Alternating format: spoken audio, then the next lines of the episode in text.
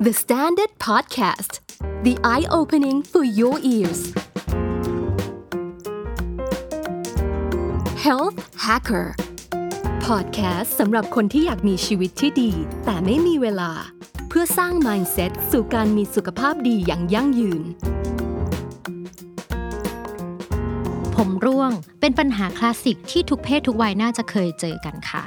ยิ่งในผู้หญิงเนี่ยเราก็อาจจะรู้สึกว่าตัวเองมีปัญหานี้เยอะมาก เพราะแทบทุกวันเราก็จะเห็นเส้นผมของเราเนี่ยหล่นเต็มห้องเต็มหมอนไปหมดเลย หล่นจนคิดว่านี่เราป่วยเป็นอะไรหรือเปล่า อะไรมันจะร่วงเยอะขนาดนี้ แล้วคุณผู้ฟังรู้หรือเปล่าคะว่า ผมร่วงนั้นมันมีเหตุผลที่น่าสนใจอยู่เยอะมากเลยค่ะ episode นี้แพนก็เลยชวนคุณหมอผิวหนังมาเล่าให้ฟังกัน มาไขความลับเรื่องผมร่วงกัน รอฟังกันเลยนะคะ สวัสดีค่ะ หมอแพนแพทย์หญิงสุภรัตน์ทวนวรัตน์ค่ะ เป็นหมอฟื้นฟู หรือหมอ rehab ที่จะพาทุกคนให้มามีชีวิตที่ happy กันค่ะ h e a l t h Hacker episode นี้แพนได้ชวนคุณหมอเพนวิภาตระกูลวรรณชัย หรือคุณหมอมีมี่ คุณหมอผิวหนังคนสวยที่จะมาช่วยไขปริศนาเบื้องหลังอาการผมร่วง และวิธีดูแลตัวเองให้ผมร่วงน้อยลงค่ะ สวัสดีค่ะ ค่ะ สวัสดีค่ะ หมอเพนวิพานะคะ หรือว่าเรียกว่ามิมี่ก็ได้ค่ะ เรามาเริ่มกันเลยค่ะ คุณหมอมิมี่คะปัญหาผมร่วงเนี่ยจัดเป็นปัญหาที่เราเรียกว่ามันเป็นปัญหาใหญ่ระดับชาติได้เลยไหมคะ ค่ะ ใช่เลยค่ะ ปัญหาผมร่วงผมบางเนี่ย เป็นอาการหนึ่งที่ นำคนไข้มาหาหมอมากพอสมควรเลยนะคะ เพราะว่าผมเนี่ยมันเป็นสิ่งที่บ่งบอกถึงบุคลิกของเรานะคะแล้วก็เป็นส่วนหนึ่งของความสวยงาม เวลาที่มันมีการเปลี่ยนแปลงเนี่ยคนก็จะเห็นได้ชัดเจนนะคะ แต่ว่าผมร่วงเนี่ยมันเกิดขึ้นตามธรรมชาติ เดี๋ยวจะขอเล่าเรื่องผมให้ฟังนะคะ ค่ะ โดยเฉลี่ยเนี่ยเส้นผมของคนเราทั้งหนังศีรษะเนี่ยจะมีประมาณ 1 0 0 0 0แสนเส้น มีอายุประมาณ 2-6 ปีค่ะ ตั้งแต่ผมงอกขึ้นมาจนหลุดร่วงออกไป แบ่งเป็น 3 ระยะนะคะ อันแรกเนี่ยก็คือระยะเติบโตหรือว่า anagen phase ก็มีประมาณ 85-90%นะคะ 2 คือระยะฝ่อหรือว่าแคตาเจนมีประมาณ 2%แล้วก็ระยะสุดท้ายนะคะ ระยะเตรียมพร้อมที่จะหลุดออกจากหนังศีรษะ หรือว่าเทโลเจนค่ะ ก็มีประมาณ 10-15%ค่ะ หลังจากที่ผมเราเนี่ยล่วงออกไปนะคะสเต็มเซลล์ที่อยู่ในหนังศีรษะเนี่ยก็จะกระตุ้นให้สร้างเส้นผมใหม่ขึ้นมา ซึ่งเส้นผมใหม่เนี่ยค่ะ ก็จะมีขนาดเล็กลงเรื่อยๆ ตามอายุของเราค่ะอ๋อ มันเป็นอย่างนี้นี่เองก็คือมันเป็นวงจรใช่ไหมคะว่า ผมของเราเนี่ยมัน มีวงจรงอกแล้วก็พร้อมที่จะหลุดแล้วพอหลุดออกไปมันก็จะสร้างขึ้นใหม่เรื่อย ๆ อย่างนั้นเนาะคราวนี้เนี่ยวงจรแบบนี้ค่ะ ผู้หญิงกับผู้ชายอะมันเหมือนกันไหมคะ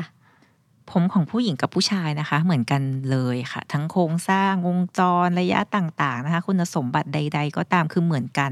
แต่ว่าสิ่งที่แตกต่างกันเนี่ยก็คือแพทเทิร์นของผมร่วง เวลาที่เราเป็นโรคผมร่วง แบบพันธุกรรมหรือว่า AGA ค่ะ โดยผู้ชายเนี่ยเวลาที่เขาผมบางเนี่ยเขาจะเริ่มบางจากไรผม นะคะ แล้วก็ร่นเข้าไปเป็นตัว M แล้วก็นอกจากนี้เนี่ยยังมีผมบางที่บริเวณกลางหนังศีรษะลักษณะคล้ายๆเหมือนกับขุนช้างอะค่ะ แต่ถ้าผู้หญิงเนี่ยก็จะมีแสกที่กว้างขึ้นค่ะ มีแค่ส่วนน้อยเท่านั้นนะคะ ที่ผู้หญิงเนี่ยจะมีแพทเทิร์นการบางแบบผู้ชายค่ะ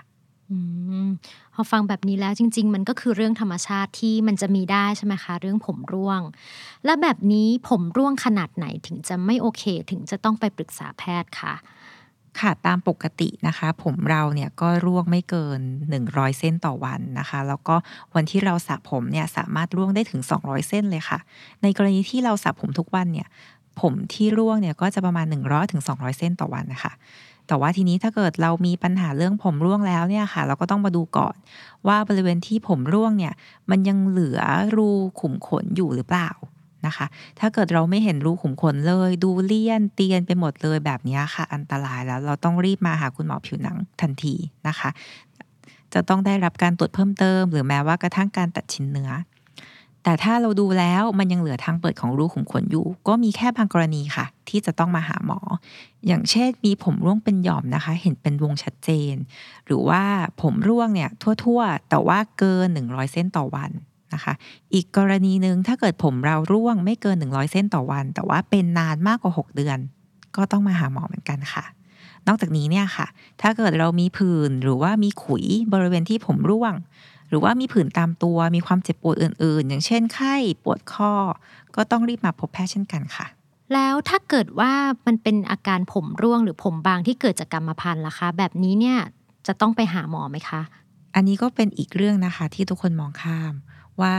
คุณพ่อคุณแม่เราก็มีผมบาง เราก็ผมบาง ก็ไม่เห็นจะเป็นอะไร ไม่ต้องไปหาหมอก็ได้ แต่ว่าจริง ๆ แล้วเนี่ยอยากให้เข้ามาปรึกษาคุณหมอนะคะ เพราะว่าผมเราเนี่ยค่ะก็จะบางลงเรื่อยๆ สุดท้ายเนี่ยผมเราก็จะไม่ขึ้นเลยนะคะพอถึงเวลาที่เราเปลี่ยนใจอยากจะกลับมารักษา ก็จะรักษาได้ยากค่ะ ไม่สามารถทำให้ผมกลับมามีสภาพเดิมได้ พอฟังแบบนี้แล้วอะค่ะ หลาย ๆ คนก็คงมีปัญหาคล้าย ๆ กันก็คือว่า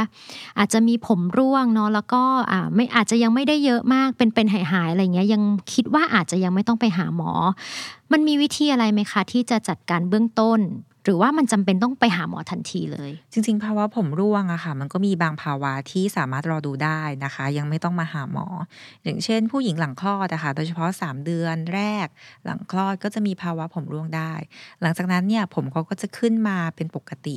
หรือว่าเด็กสาวที่อดอาหารเยอะๆค่ะทานอาหารน้อยมากๆ ก็จะมีภาวะขาดสารอาหาร ตรงนี้เนี่ยก็ทำให้ผมร่วงได้เหมือนกันนะคะ นอกจากนี้เนี่ยถ้าเกิดเรามีอาการเจ็บป่วย เป็นไข้ หรือว่าเป็นหนักจนต้องแอดมิดนะคะ หรือว่าต้องผ่าตัด ก็จะทำให้ผมร่วงได้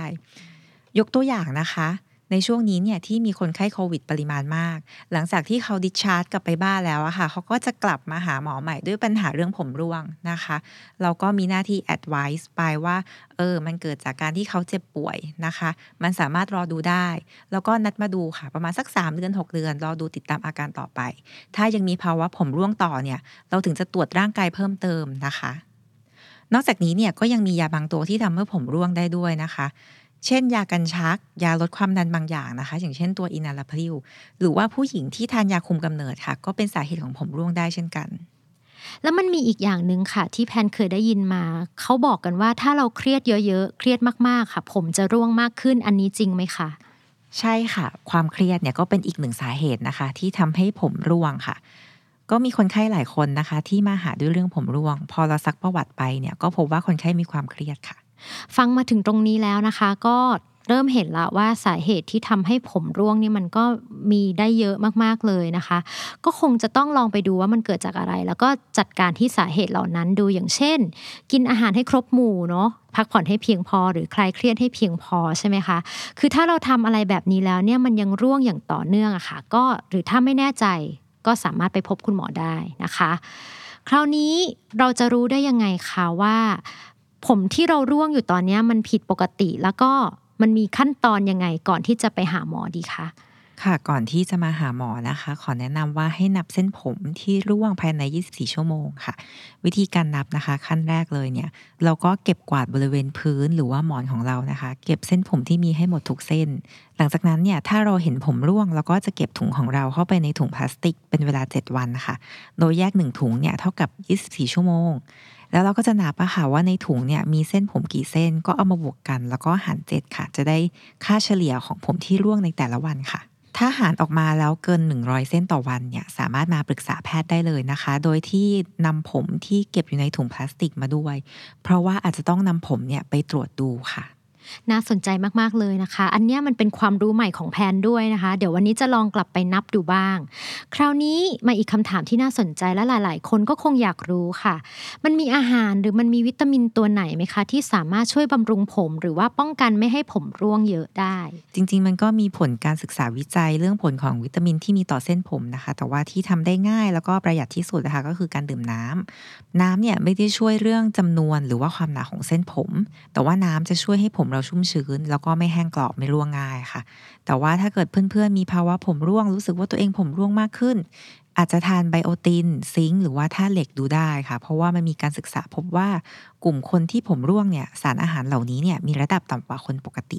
ดังนั้นเนี่ยก็คือถ้าเราลองทำทุกอย่างแล้วนะคะ ทั้งดูแลตัวเอง กินอาหารที่มีประโยชน์เพื่อบำรุงเส้นผมแล้ว ถ้ายังมีผมร่วงเยอะๆเป็นกำๆแบบนี้เนี่ยก็ควรที่จะไปพบคุณหมอใช่ไหมคะ เราไปพบคุณหมอผิวหนังทุกคนได้เลยไหมคะ ค่ะ ถ้ามีปัญหาเรื่องผมร่วงนะคะ สามารถพบคุณหมอผิวหนังได้ทุกคนเลยค่ะ เพราะว่าหมอผิวหนังเนี่ยจะดูได้ทั้งผิวหนังความสวยงาม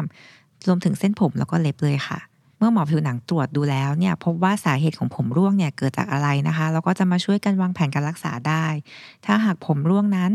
สัมพันธ์กับโรคทางกายอื่นๆ เราก็จะส่งต่อหาให้คุณหมอเฉพาะทางด้านอื่น ช่วยดูแลด้วย อย่างเช่น คุณหมออายุรกรรม คุณหมอนรีเวชค่ะ เพื่อร่วมกันรักษาให้ได้ผลการรักษาที่ดีที่สุดค่ะ หลังจากฟัง episode นี้แล้วนะคะ แพนคิดว่าเพื่อนๆ คนไหนที่กำลังกังวลเกี่ยวกับเรื่องผมร่วงนะคะ ก็น่าจะสบายใจกันมากขึ้นเลยนะคะ เพราะดูแล้วจริง ๆ ปัญหาผมร่วงเนี่ยมันก็มีทางแก้ไขได้นะคะ เริ่มจากการดูแลสังเกตตัวเอง หาสาเหตุเบื้องต้นแล้วแก้ไข ถ้าแก้ไม่ได้หรือหาไม่เจอ เราก็ยังมีคุณหมอเฉพาะทางด้านผิวหนังที่พร้อมคอยช่วยดูแลเราได้อีกด้วยค่ะ หากใครมีข้อสงสัยหรือปัญหาที่อยากรู้เกี่ยวกับการออกกำลังกายและสุขภาพใจ หรือปัญหาด้านสุขภาพใด ๆ ทิ้งคอมเมนต์มาได้ หรือติดต่อผ่านพอดแคสต์ The Standard ในทุกช่องทางโซเชียลมีเดียหรือทางอีเมล podcast at the standard co ฝากติดตาม Health Hacker รายการพอดแคสต์สำหรับคนที่อยากมีสุขภาพดี แต่ไม่มีเวลาได้ทุกช่องทาง podcast player ที่คุณใช้ ไม่ว่าจะเป็น Spotify, SoundCloud และ YouTube The Standard Podcast อย่าลืมนะคะ สุขภาพที่ดีเป็นสิ่งมีค่า และเราสามารถสร้างมันได้ด้วยตัวของเราเองค่ะ Health Hacker The Standard Podcast The Eye Opening for Your Ears